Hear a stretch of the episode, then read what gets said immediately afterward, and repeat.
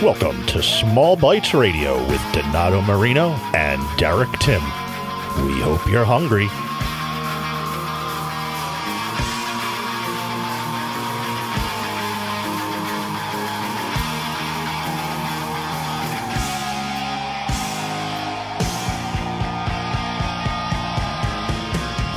Spaghetti you can eat with a spoon.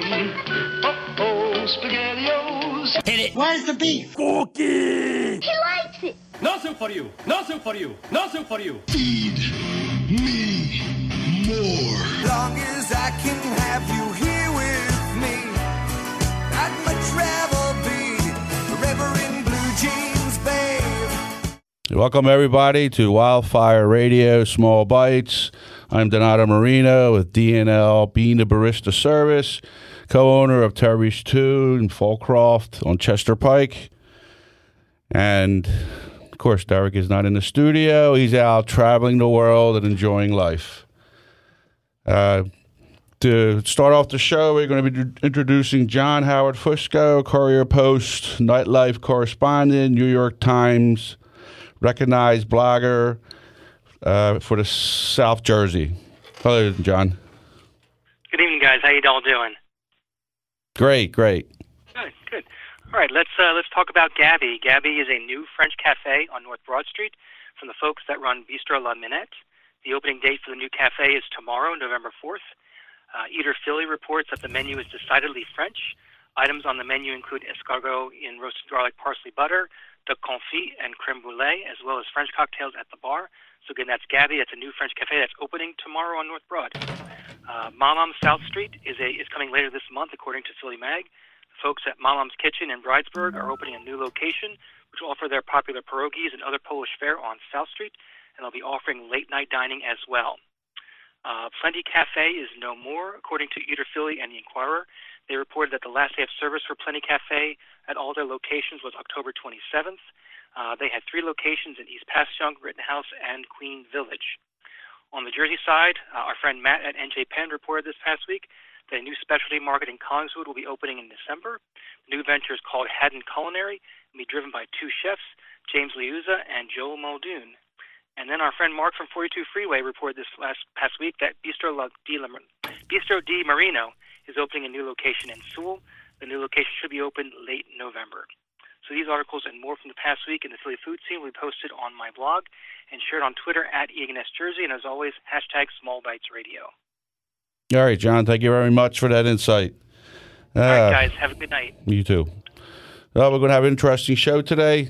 Uh, we have Beth, Chef Beth Esposito from Pink Garlic Catering, correct? Private events. Private yes. events, yes.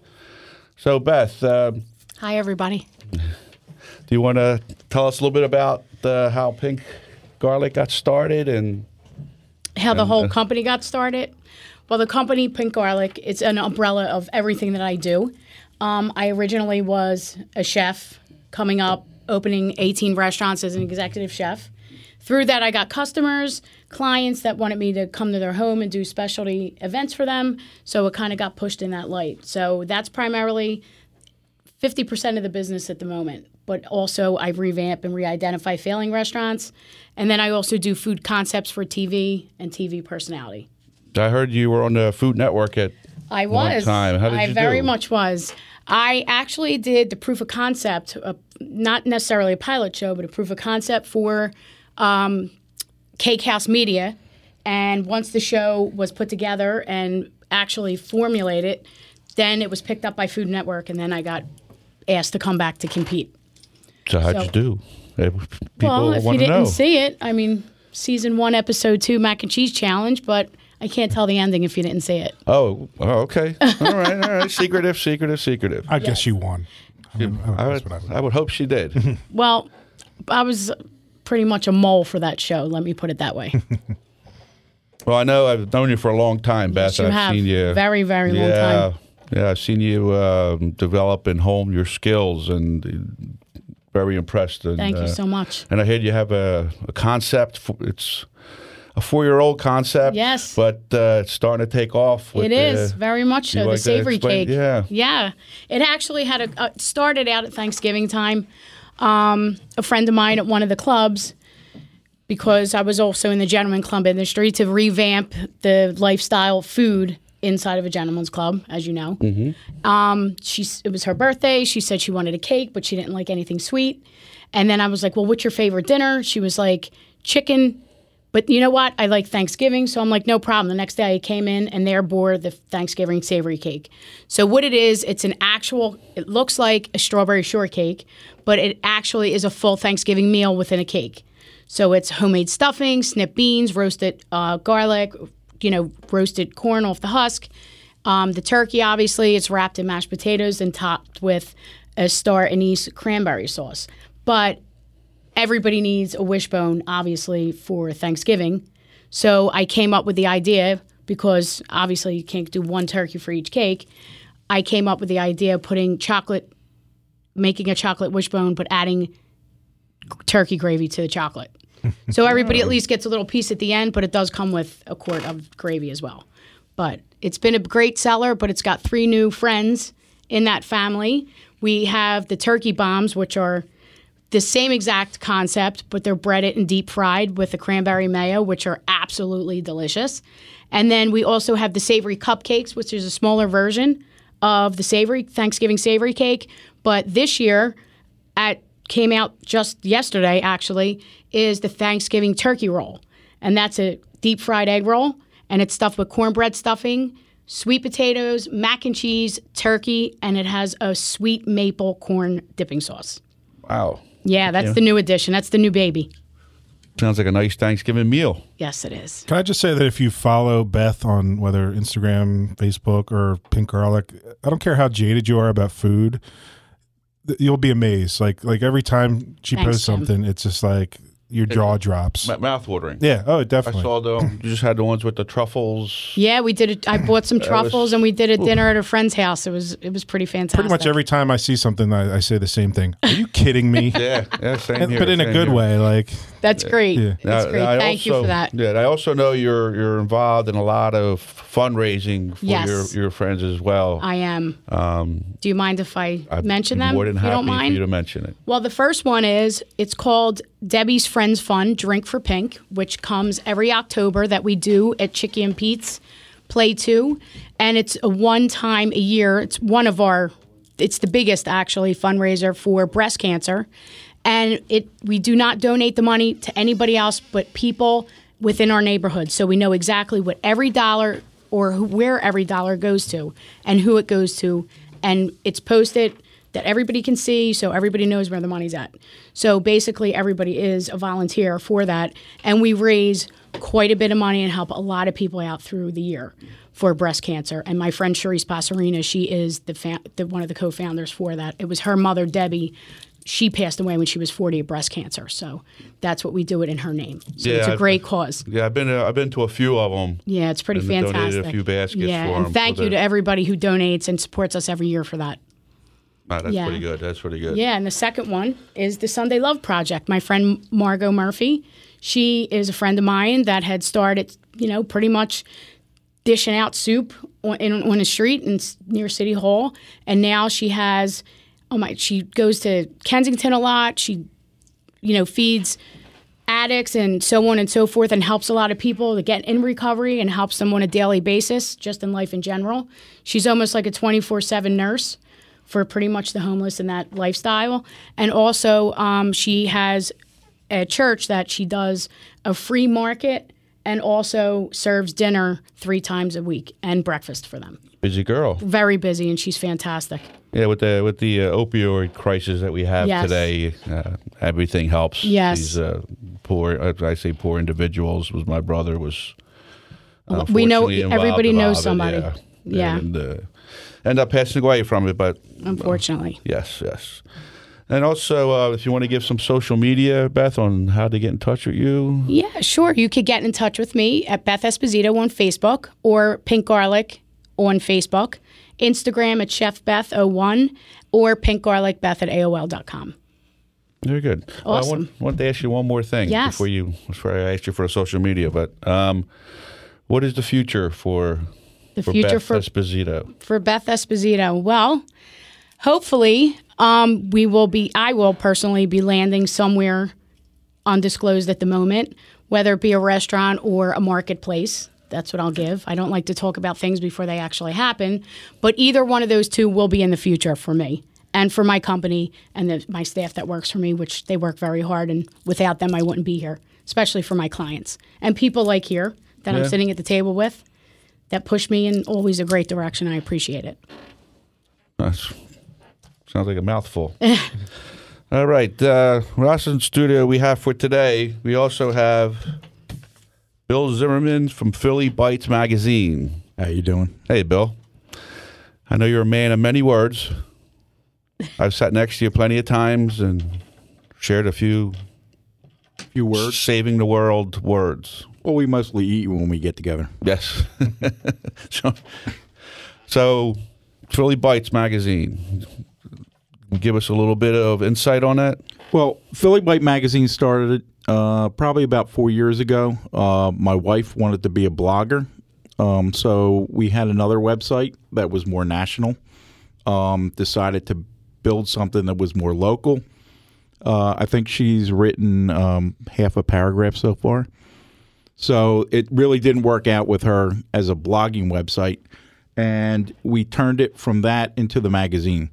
Uh, we started to get local bloggers to get involved. Uh, currently, we have about thirty different bloggers, writers, um, people that do anything from entertainment writing to sports writing. So we've sort of branched out from the food idea. Uh, we include a lot of theater now. Um, we're doing a lot of what's happening. And we, over the years, have made a lot of big connections with the different P R companies in Philadelphia. So we currently work with about twelve or thirteen different P R companies. We've also branched out to work um, outside of Philadelphia. So we've done some work for the P G A Tour. Uh, we've gone down to Florida. Uh, we've gone down to the Poconos. We've been in Texas. So we've been in, um, sort of expanding out of the Philadelphia region and becoming a little more national. Uh, and that's especially prevalent in the East Coast. We're now the number fourteen top uh, food magazine online for the East Coast. So, congratulations! That's awesome. That's yeah, awesome. So so we're, we're we're really expanding. We um we actually last night had to up, upgrade our servers and add some more C P Us because we were busted the old one up. Um, so that's sort of where we're we're going. We're just expanding. We're trying to grow. Uh, we're trying to upgrade all the the servers. We're trying to get more bloggers in. Um, and, you know, we, we're just trying to get this idea that Philadelphia is a great place to eat, a great place to live, uh, and we want to get that voice from the small blogger out, and that's how we we, we, we basically start it and, and operate. Um, and through that, we've sort of grown, and we're getting a lot of, a lot of accolades over it, but we are... Also, um, giving these individuals that like to write an opportunity, so they can't necessarily write for the Enquirer. They can't really uh, get in their door with uh, Billy Penn, some of the other sites.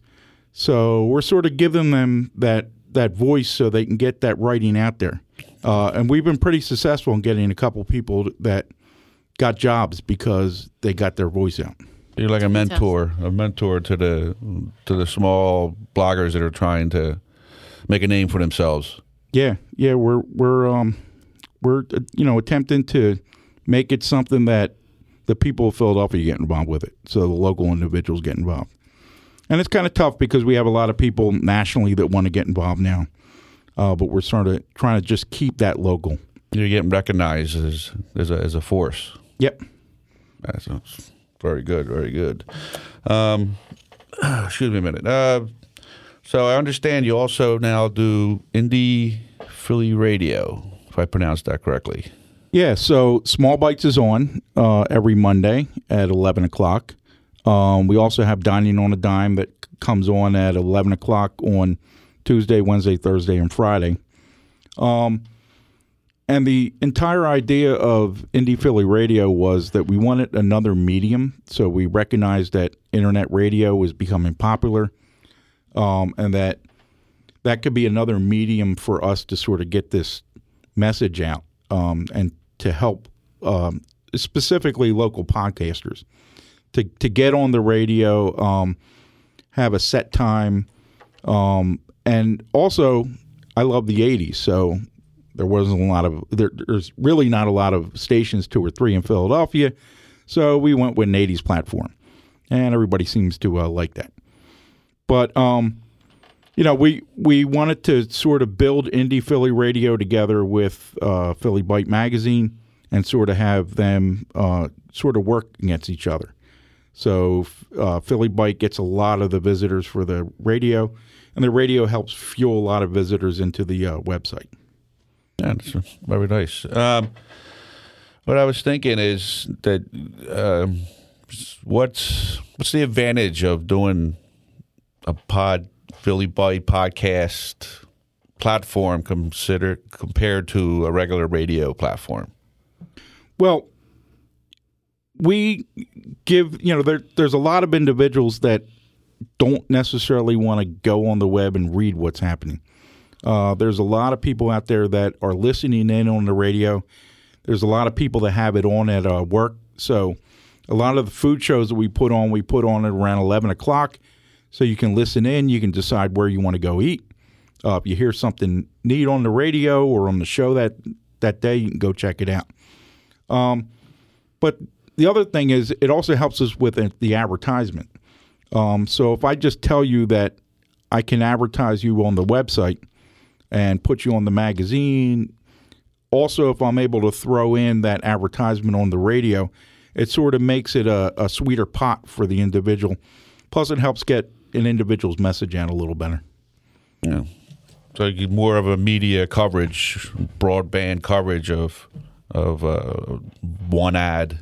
Yeah, yeah. We can get you on social media. We can get you on the, the magazine. We can get you on the web, and we can get you on, on, on the uh, radio at the same time. Okay. Do you know of any uh, new uh, uh, restaurants or cafes or events that are coming up that you like to share with some of the people listening? Well, Philadelphia is uh, now getting ready for Christmas a little way too early. Um, so uh, downtown you're going to see uh, Love Park st- start to open up uh, with their Christmas Village, and then the Holiday Market at Dilworth is going to open up pretty soon. They already have the rink up. Um, and I think that's one of the things that we're starting to see this season is that everybody jumped from Halloween and skipped over Thanksgiving, and we're now, like, invading Christmas. Uh, Stay so, in your lane, Santa. Yeah. Stay in yeah. your lane. We, we we had just put an Instagram post about that. And, um, you know, uh, even some of the uh, bars, uh, Tinsel became the Halloween-themed Tinsel, the Nightmare the Between before, Tinsel. Yeah. Anne White and did then, a great job in that. Yeah, and then and, and then Haunt opened up, but now you know they're they're they're turning these things over for uh, Christmas, um, and even a lot of the submissions of articles that we're getting, uh, it's it it seems like everybody's just getting into the holiday season now. Yeah, uh, I've been to Tinsel last year for the first time, and I, I think it was put together very well with the yeah we I remember drinking signature, a lot of whiskey yeah yeah with the signature uh, Christmas ornaments yeah the uh, boot the boot yeah with the uh, I think what was in that I must have had too much of them this year. The Halloween had a blood bag blood bag yeah Anne White is the designer for that for Tinsel and the Halloween st- the Halloween Nightmare Before right. Tinsel, and the drinks are always great. yeah hmm. Johnny Walker? No, I don't, yeah. I don't remember. I don't remember what was in it. But. That means it was a good drink. Can't remember. Um, okay.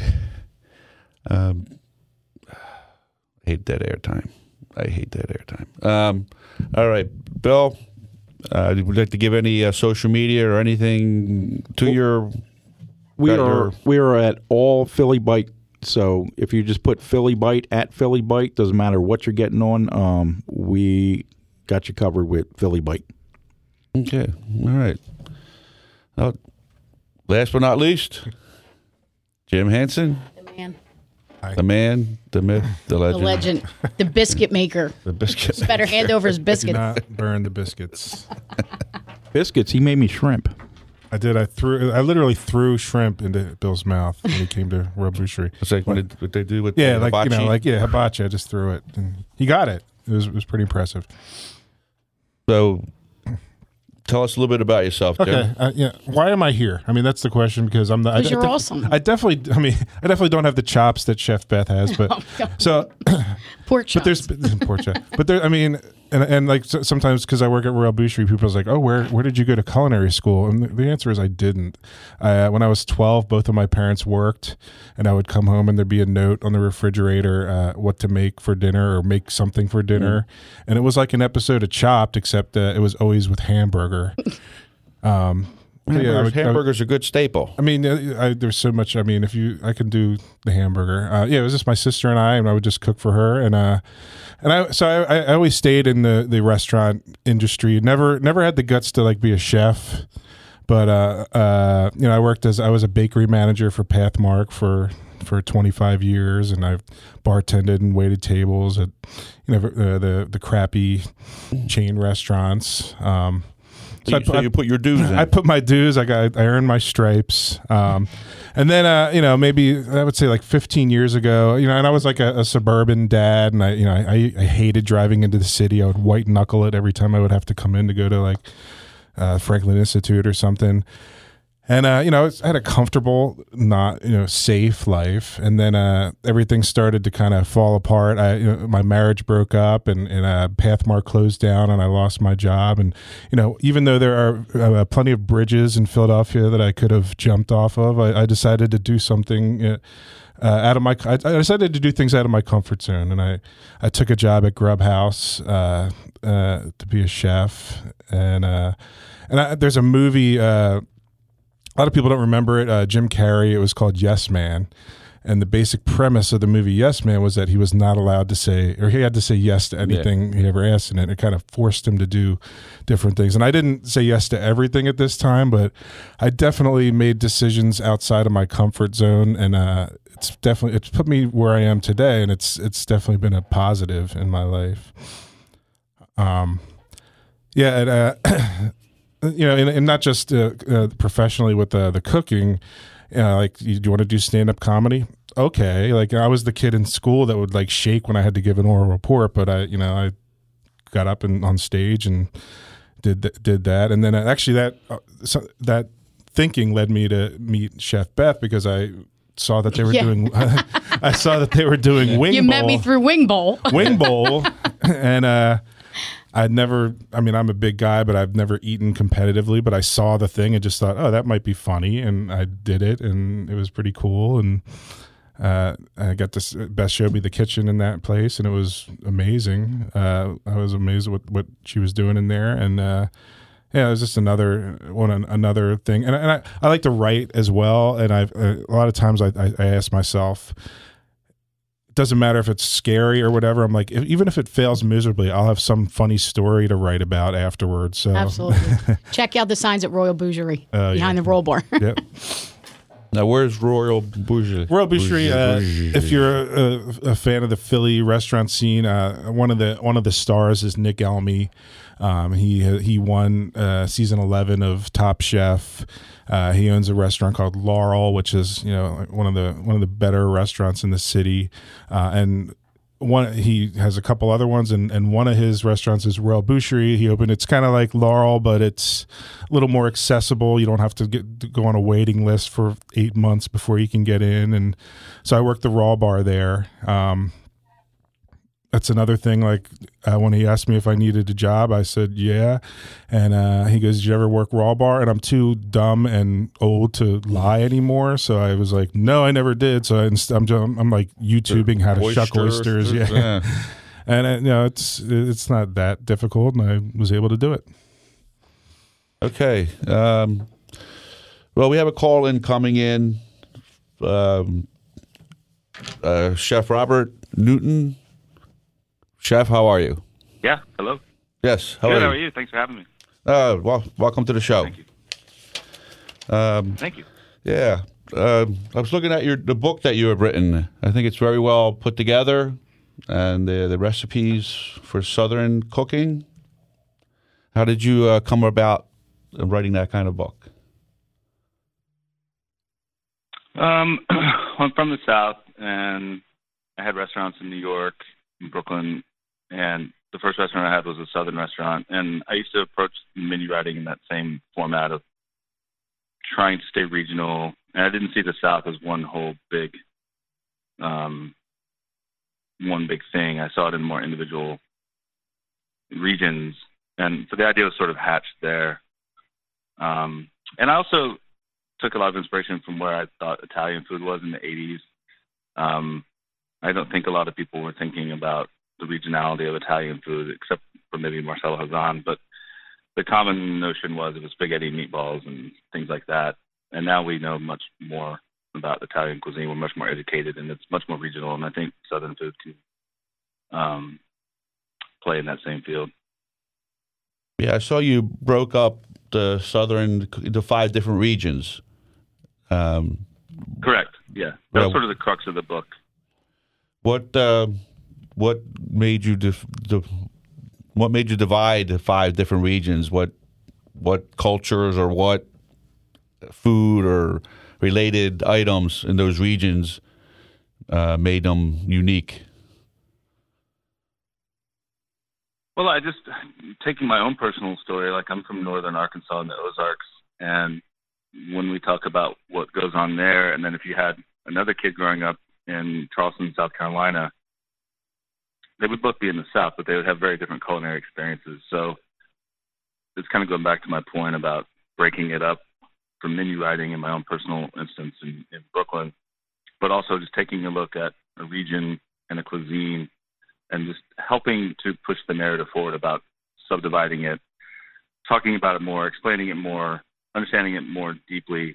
And I think this regionality sort of conversation helps that. And the way I broke it up was um, the Upper South to me is, is more mountainous, it's more green, um, it's landlocked.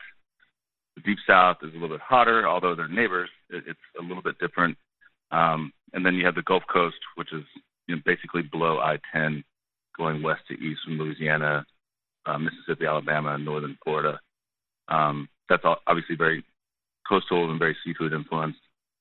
And then low country cuisine, um, Georgia and South Carolina, that's pretty pretty well defined. And it's one of the reasons people probably know a, a lot about because of the popularity of the region.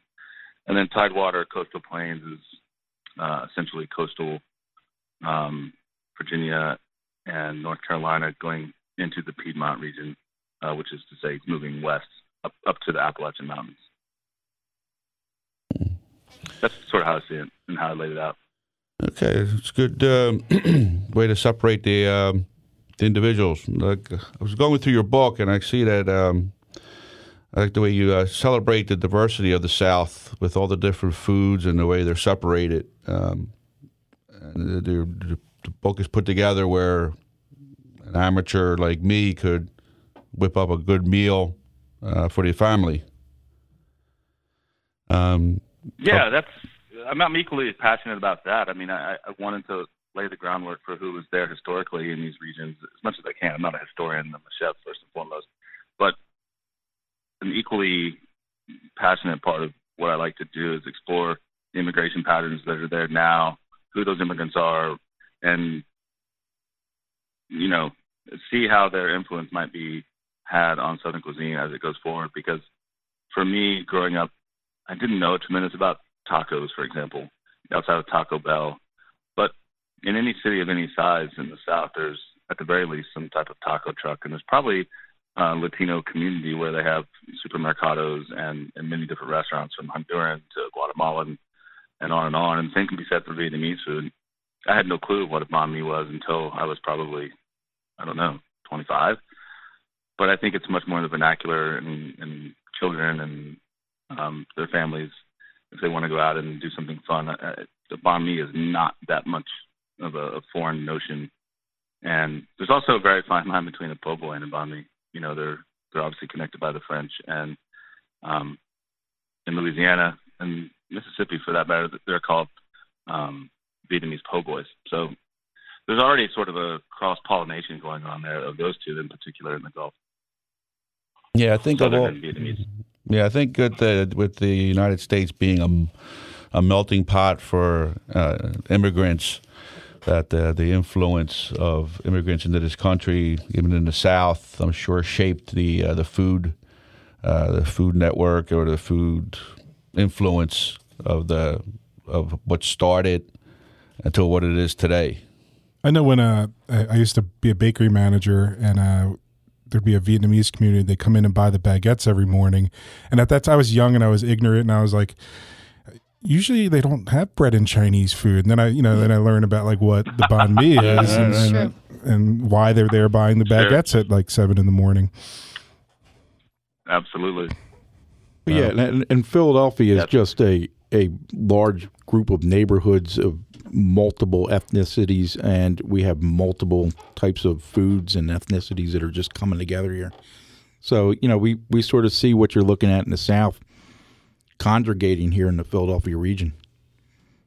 Yeah, the influence, uh, like I said, the influence is very, very big.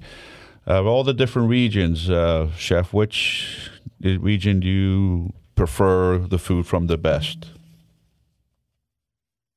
Oh, man, that's that, that's a necessary question, I suppose, but really difficult. Um, of course, I'm partial to the Upper South because that's where I'm from.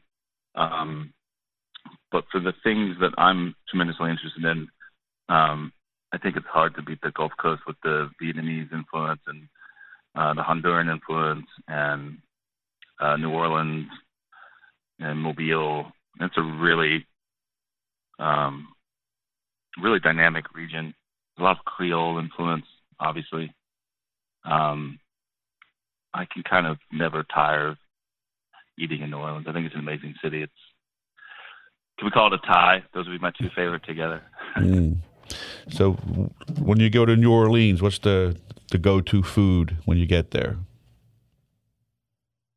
Not to put you on the spot or anything. Yeah, if you have no, it's cool. If you have time, um, if you don't mind a two-hour wait, if you get there early and then go next door. I mean, Galatoire's is a historic, historic, wonderful place to have to wait a couple hours for lunch and then have a two and a half to three-hour lunch if you can swing all that. It's it's a wonderful experience. You don't even really get a menu; you just talk it over. And the servers know what they have, and they just kind of guide you through it. It's really amazing. And then if you're adventurous like me, I like to get up on Saturday mornings. Uh, if you go way out east, off of Chef Mentor Highway, there's a really legit, kind of small, but very, very legit Vietnamese farmers market.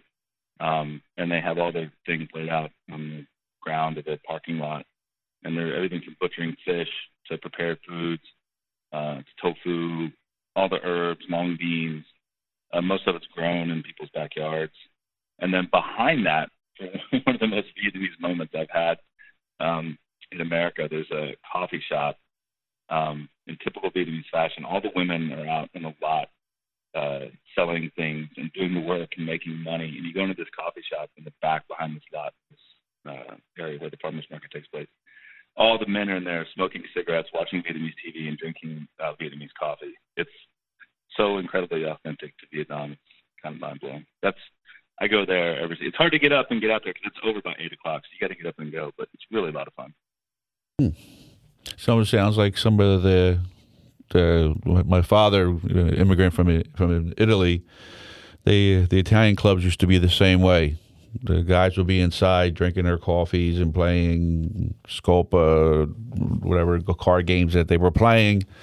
And then the women would be in the other room talking and chit-chatting. And and you talk about like a social club thing? Like a social club type, yes. Same thing, coffee house yeah, type, exactly. uh, where everybody yeah. talked about you know what was going on and uh, who, who needs work. Neighborhood and, gossip. Yes, yes, sure. yes. For sure. Well, Chef, thank you very much for joining stuff. us today. Uh, if you'd like to give us some social media and uh, promote your book and the publisher of your book. Yeah, it's with Avery. It's called Seeking the South. Um, I'm at Robbie Newton on Instagram. And thank you for your interest. That was really nice to nice to be on your show. I appreciate it. Thank you, Rob, for being on there, Chef. All right, take care. Thank All right, you. Bye. That was interesting. So maybe Beth can help me out with this, because I was talking to a couple last night, and uh, they were from the South, and they asked me, they were visiting Philly, and they asked me, like, what is Philly's uh, dessert? Cannolis. You think it was cannolis? Yeah. I hate to say it, but yeah. I couldn't think of anything like that was like specifically Philly. And first they were going like Philadelphia cream cheese, like, oh, no, no, no, no, no, no. Like that isn't no, even. Philly's known thing. for cannolis just because of the Italian, the Italian pastries or, or like, you know, rum cake or, but specific, it's, everybody it's, goes for a cannoli, but they come for a cheesesteak or a cannoli. That's yeah. Because because we were we were talking, like I said, they were from the South, and like you can think of like a dozen Southern desserts, like Absolutely. beignets, key lime pie, yes. like all these things. And I, yes, most of the things I could think of here were Where's, like were, were, were like were Amish, like you know, like the the, the Amish fly, is big, the, obviously, like the, you know. chess, the pecan the pie, chess, yeah. and shoe fly pie, shoe fly, and, yeah. well, and it just goes to the multiple cultures that we have in Philadelphia that are just intermingled. Right, you can't pinpoint. You can't pinpoint a dessert in Philadelphia because we just have a little bit of everything. You know what? I I just want to say this because I have to. Yeah. Go ahead, Beth. I'm a, stop you, you know, I love food, and I go to every city that I possibly can and eat all over. And, you know, people here know food, and Jim does great work. I just love everything he makes and posts, but oh. he never brings me samples. So I don't want to talk too much and give him a big head, but Philadelphia food scene is so dynamic right now, and it's almost to the point that no one has to haggle about business. No one has to be hurtful to each other, which I hope they never are. This is the time where chefs need to come together and bounce ideas and bounce customers off of each other, because everybody is so individually specific that every each and every restaurant has its own identity. So no one's going to try to rock that or jump on it or try to, you know, jock yeah. your style, so to yeah. speak. That's exactly but right. That's exactly it's one hundred percent. Right. I mean, I've always given to, like, there's haters. I get it. But you got to fall in love with the food and why you're there and what you built your career on. I, I rarely ever see any ugliness, like is, like like rivalry. Never. It's, it's, Not you know, anymore. No. It's just because, like, if you, there could be five Italian restaurants on the same street, but they're specific in their own light, and people go to them specifically for something. Right. Well, so that you can't get anywhere else. And to, to that point, I get asked a lot, um, where should I go and eat? And you can't even answer you it can't anymore. Answer that in Philadelphia. You, I can go to another city and I can tell you what the best restaurant is and I can ask people. But in Philadelphia, you can't answer the question properly until you get to know the person. Yeah. So you have to sit down and you have to say, well, what are you looking for? What do you like to eat? What block are you, you standing know, on right yeah, now? Right. Yeah, right. What corner are you at? You know what my answer is? Any time that everybody texts me or calls me and says, where should I go to eat? What's your price point? Yeah. Yep. Because I have restaurants that I absolutely love, but it's within a price point. You, you know, no, no, I like agree. It's from, I I'm agree. not going to say that you can my spend twenty dollars for a great meal, for a great meal, to four or five hundred dollars exactly. for, exactly. for, for another great meal. Exactly. I think it's all about price point, how much you want to spend at that time. You want a B Y O B, you don't. You want a great cocktail. You want, you know, it's not always just the cuisine anymore. It's the experience. And to tag on to what you were talking about, years ago, everybody always talked about the New York chef that's coming to Philadelphia or or whatever. But nowadays, you go to New York, and they're ecstatic, and they're advertising the hell out of anybody coming from Philadelphia. You're right. Coming into New York. Yeah, about Philly cooks staying in yep. Philly, and I like it. So we sort like of it. flipped the paradigm yes, of where the good food is yeah. and what the perception is. Yeah, Philadelphia's come a long way with the food scene. And we, uh, we have some extremely. great, and, and Beth is one of them, some great female chefs in Philly. Yes, Thank you. Some amazing ones. I worked under um, Chef Barb Romeo at Grubhouse for a while. Um, there's uh, Doreen, um, uh, I can't remember her last name, but she, uh, uh, she she's uh, at Hungry Pigeon. Uh, there's right. yeah, we have Chef Barbie Marshall. DeMarco, I'm sorry. Yeah, yeah Barbie Red, Marshall. Chef Barbie um, Marshall. Jen Zavala. Like, like, you could just do a whole list of just uh, the female chefs in Philadelphia that are, are killing it here, um, and it's, it's it's pretty cool. Thanks for the shout yeah, out. Definitely, you're right. I have one one other thing to say that Jim had mentioned about that he was not educa- edu- educationally culinarily trained, and nor am I. So I've been in the business twenty-five years. If you have a passion and you have and you know you got the balls really to just yeah. jump in and take it. I always strive for an education for children, but sometimes you got to follow your heart. You just can't always follow the book. Right, right. Well, I'm sure you had mentors that helped you and absolutely molded you along the way. Some of the best in the city. Yeah. yeah. I know that when I worked at uh, when I first started at Royal Boucherie, they they do the real French kitchen, and they have the names like the Garmager and uh, yes. and uh, things like that. And I kind of like they said, "Oh, you're going to be on Garmager tonight." I'm like, "Yes." And then I went in the back and I Googled what Garmager meant, and then went back and. and I still do it, Jim. Don't let me lie. Th- thank God for Google. Right, Google, there's, YouTube. I, I, I would. There's I would a lot be lost you can learn. It. You a lot you can learn from there. Yes. I mean, I've learned how to do some basic cooking from from YouTube. And uh, it makes your meals turn out so much better. How to turn a coffee machine on, you know. Plug it in first. Yeah, you'd be surprised uh, how many times we get calls and machine don't work. Is it plugged in? Why? Why you you don't think the I would check? Simple stuff. All right, call, call me back in ten minutes. Okay. Next, you know, ring, ring. It's okay now. What happened? I don't know. It just came on. Yeah. It wasn't plugged in. Yeah, exactly.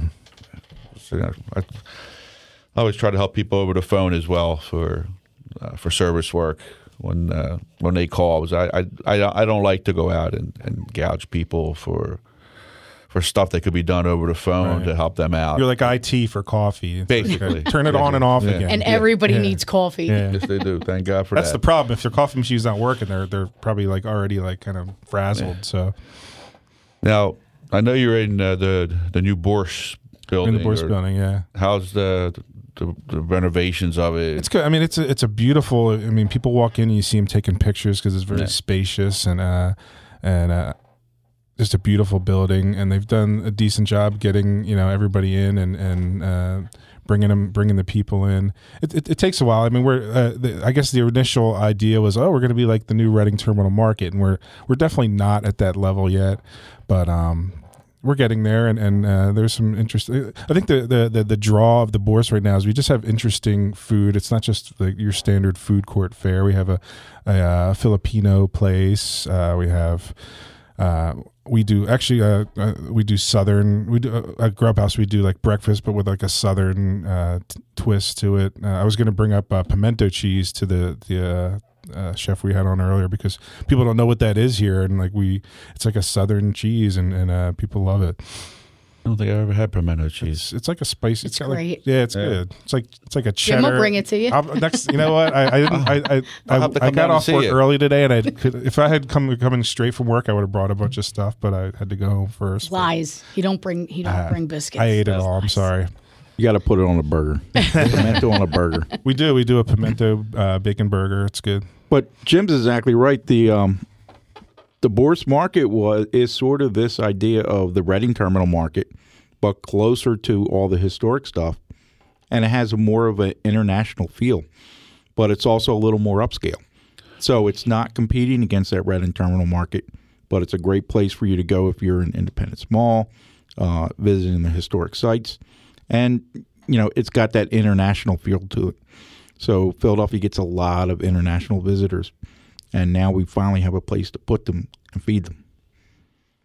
Yeah, it was, I haven't been in the Borscht building since it's been redone. I used to go in there when before it was when it was all open in the center. Right. From what I understand now, the center is... Center's block. Yeah, there's like a there's a bar there. Bar. The best thing about the Borscht for, for us at, at Grubhouse is that... We are kind of tied. It's it's so hard to get a liquor license, and we are tied into their liquor license, so we can sell uh, cocktails and beer on their you know on their yeah. dime, kind of, and it, which is it's just great. They have you know they have uh, Bluebird Distilleries in there. We have a a, a tap, uh, beer taps with about like forty different taps. So it's it's it's cool. It's a place to go, and, and especially now that it's getting colder, it's it's indoors, and it's almost like a uh, you know one of the outdoor beer gardens, but it's inside. Now, the uh, the Grubhouse that's in mm-hmm. the Borscht building, yeah. they just do breakfast, lunch? We, we, we do breakfast all day, which I, I think McDonald's has proven that that's what the people want. But we also, I mean, we also realize that, you know, we have to do other things too. We, so we do some burgers, we do chicken sandwiches, we do wings and things like that. We have to be careful too because the Borscht also, you know, you don't want to step on other vendors' toes. So if there's a if there's a burger place in the Borscht, we don't want to be, you know, like promoting burgers to like take away from them. From them. And, and the same thing what Beth was talking about. We're we're trying to help each other. We're not rivals. We're you know, as long as people are coming into that building, everyone's going to do well. I could see that. Um, yeah, I was I was wondering. I was going to ask you how that with the outside vendors, the competing against them. Yeah, I mean, in, we're all friends. The beginning like, of it, yeah, yeah, we're all friends. Like, like I said, like they're like they do kind of like want you to kind of uh, like Santa Claus this time of year, stay in our lane. Um, so you know, we do serve chicken sandwiches and wings, and there is a chicken place, so we, we have to be careful not to like over promote things, and you know, and, and we're but uh, it's it's okay. Like uh, Mighty Melt, which is the uh, the the. Um, grilled cheese place, they do breakfast sandwiches, and we don't have a problem with that, that so it's, you know, everybody gets along there. It's fine. That's good, good. um Beth, do you have anything to say? Well, I have a beer coming out this holiday season. Oh, I beer heard about this. Yes. Is this the fig? I do. So a lot of people that follow me know that I have a fig tree in my backyard. Yeah, South Philly fig tree. Yeah. So I had like an ultimate amount of figs, believe it or not, that got produced every year, and I just would give them out, or I would make jams or whatever. Fig cello. Fig, well, I'll give it to you. You can make uh, fig cello. Ooh, yeah. So this year I decided to team up with my friends from Lunacy Brewery. So I have, we did a little test run. So it's going to come out during the holiday season. It's called Fig E Puddin'. So it's a fig-based stout. So that sounds check good. out Lunacy You talked about Brewery. This like earlier yeah, me, in the you, year. Yes, yeah. I did. And when, when I had that, to do something with it. I mean, how many figs can people that might eat? Be yeah, the, the very true. Best thing you can do with it, I think. Yeah. Fig eat. Put beer. South Philly on tap. You know what I mean? Yeah, yeah, yeah. And when did you say that was going to be coming out? It um, we're going, we did a little test run, but it's going to come out near Christmas. Like, you know, right yeah. after Thanksgiving. And how, how would you? How would one go about getting that? Oh, you could go to Lunacy Brewery. Oh. It's in Jersey, so it's right over the bridge. It's accessible to anywhere. They have ample parking. It's a really cool spot. Their beer itself is fantastic, yeah. and it's a really cool little, you know, you brewery. That, would you consider that like a dessert beer? Not necessarily, no. I mean, would you? It's not that you, sweet, I don't think. But burger or chicken. I, you know what? It kind of, to me, it kind of goes with anything, really. I mean, it's it's heavy enough to pull its own weight for something simple. But it's also more drinkable to, you know, eat with a burger or anything like that. It's changed. I think things have you know? changed too. They used to say like, oh, no, you don't you don't drink stouts in the summer and, and things like that. It's but almost I, like drinking red wine with fish. Yeah, Get over yeah, it. Yeah, yeah. If you're going to drink, drink, drink what what want, whatever. I'll drink Honey Jack with fish. It doesn't matter. there, there are so many new breweries, and they're coming up with so many different concoctions that you would think do not work, and they work. Yeah. Yeah. It's, it's I crossed a, my fingers on that one. It's, it's it's it's an interesting concept. Figs, yeah. beer.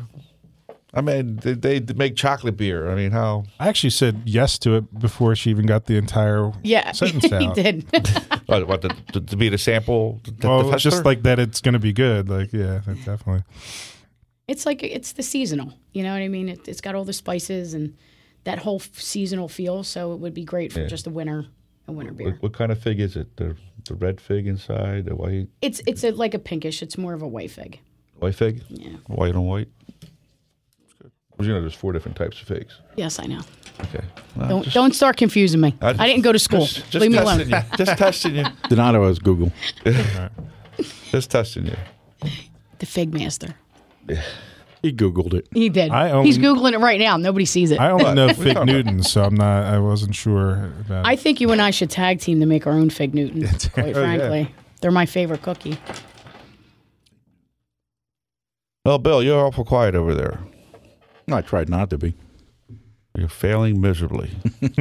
No, but, uh, so Bill, what else do, uh, um, Uh, Indie Radio have in the future? Which way are they going to expand, do you think? Well, right now we're uh, putting a lot of local podcasts on. So we're sort of seeing who makes it and who doesn't. Um, a lot of the local podcasters sometimes quit after a year. Um, so we're sort of getting that lineup together, starting to figure out what the individuals uh, in the city want to listen to, what interests people. I think in the future, though, we, we've started to brand uh, My Philly Dish, which will be our own podcast. And it's sort of going to incorporate um, smaller podcasts in a fifteen-minute period.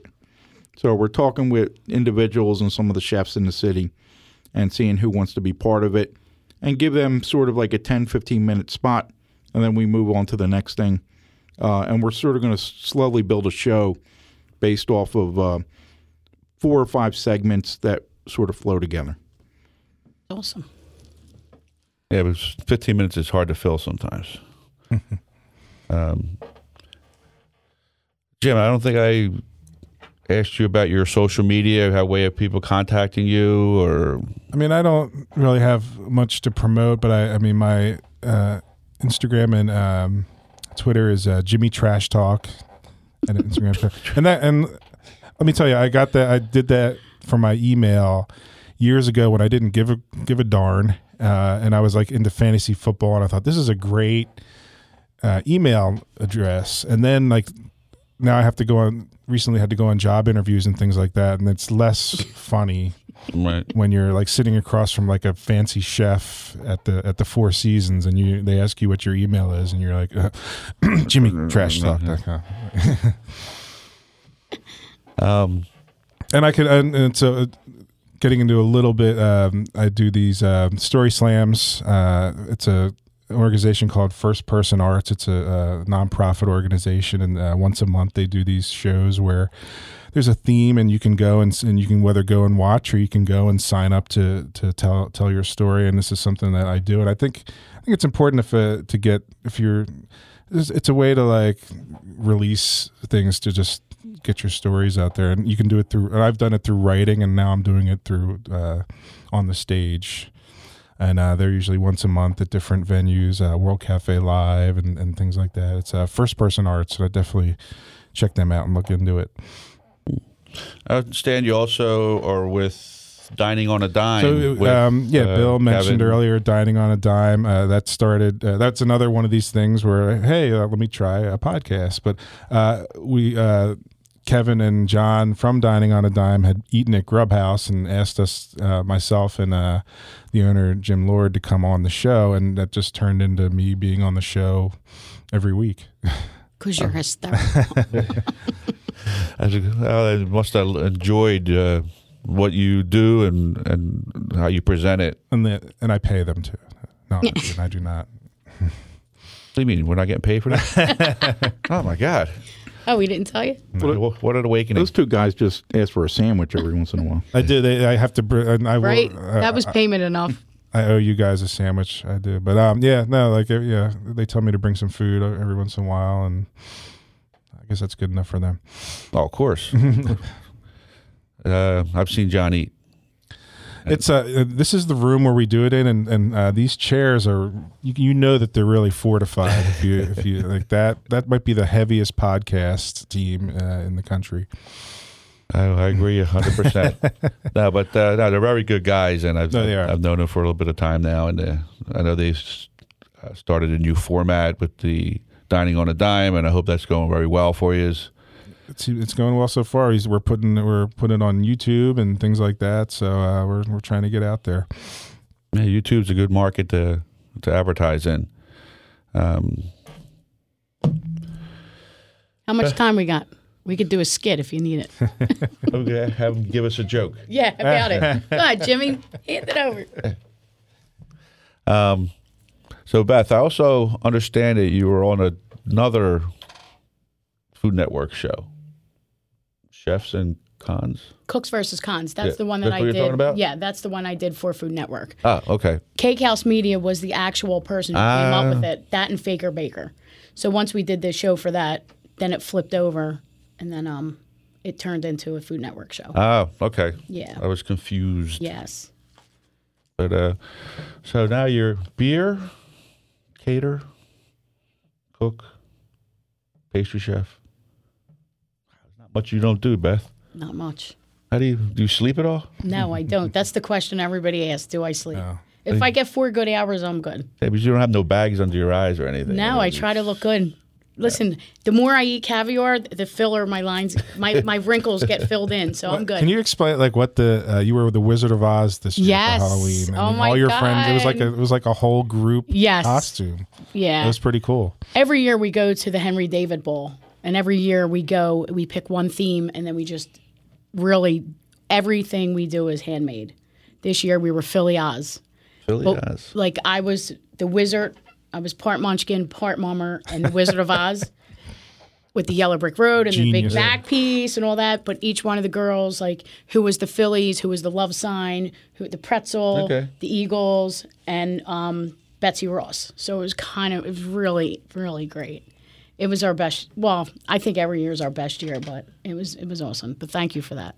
Is it, what does the the party's a contest or? It is. It's a contest. Yeah. Um, the gentleman, he's. I actually went to one of his events twenty-five years ago. This is our fourth year together, doing this together. Uh, but um, he's been. I think it's like thirty, thirty years that he, or next year's thirty years that he's been doing it. So it's a big Halloween contest. So if you're looking for a spot to do on Halloween, it's definitely the place to go. And where's it located at? It's a, it it ch- changes like hotels, but this year they changed the name of the hotel. It was the Sheridan, but now it's yeah. You could put on a waiting list, or no, you could just buy text. a ticket. Is is it is it always a group thing, or can you just go, no? You, you go individual, go yourself, and I'm yeah. telling you, the people like really go out go out with their costumes. And what's the, I know we what's do. the event called again? It's called um, the Henry David Ball. David Ball. Let's write that down. Yeah, it's awesome. You want to do something next year? Well, well, Lenny and Squiggy? Or? There have been a, a lot of Halloween-themed events this this year. Um, I, I don't know what it is about this year, but uh, we got enough events that I think we had like twenty different adult-themed events in Philadelphia yeah. that we were able to list. It's just a fun thing. How many? I just think that w- whoever is doing the events in Philadelphia for the last couple years are really doing a great job trying to promote the city, make it look a little different, make it more family friendly, friendly, but also more adult themed, more at nighttime. And there's a lot more things to do, like the the jack o' lantern, the jack lantern deal that you with all the pumpkins, and then you know during Christmas time you got the ice skating ring, the roller skating ring during the summer. I think it's just great. Philly's just popping. Yeah, the the events have really built up in the last two or three years. Um, it's we've now become a, a town of, of just multiple things to do, uh, places to go, a lot of new restaurants opening yeah, up. I think a lot of people realize how affordable Philadelphia is as a city compared to you know, New York or Chicago or some of those other bigger, so the other cities that are around us. Um, so it's it's a great place to raise a family. The school system is good. Uh, it's getting better all the time. It is. With the, the people are well, getting better. Yeah, even yeah. South Philly. Um, I'm amazed that um, East Passyunk was always the place to go, and it's now filled. There's no place it. to rent. Yeah. Yes. So they're now moving over to West Passyunk. Yeah. yeah. And nobody would have ever thought that West Passyunk could possibly become a Mecca I grew up food. on that west side. Yeah. Let me tell you, every corner, mm-hmm. you can't You have touch Stina it. there. You have uh, Cafe Con Chocolate moved down there. Yeah. Um, th- they're starting to move into these areas that before were not well known. Okay. Um, all right. Well, it's time to wrap it up, boys and girls. If anybody wants to give their social media for last time before we close, Beth? Jimmy, you want to go first? Just, just tip in Jimmy Trash Talk. You just find us at Philly Byte. Mm-hmm. Chef Beth oh one on Instagram, Beth Esposito, and Pink Garlic on Facebook, and Phil at pink garlic beth dot com. Mm-hmm. And also, I'd like to give a shout out to our Philadelphia mummers that they always, always march with the proudness that they should every year. And Donato Marino at D and L Coffee Service. You can find us on Facebook. And always, we end our show with a joke from Jack, the joke man Martlin of Howard Stern. A cannibal's walking along with his son when a beautiful girl goes running past him. The kid says, "Hey, Pop, let's eat her." His father says, "No, let's bring her home and eat your mother."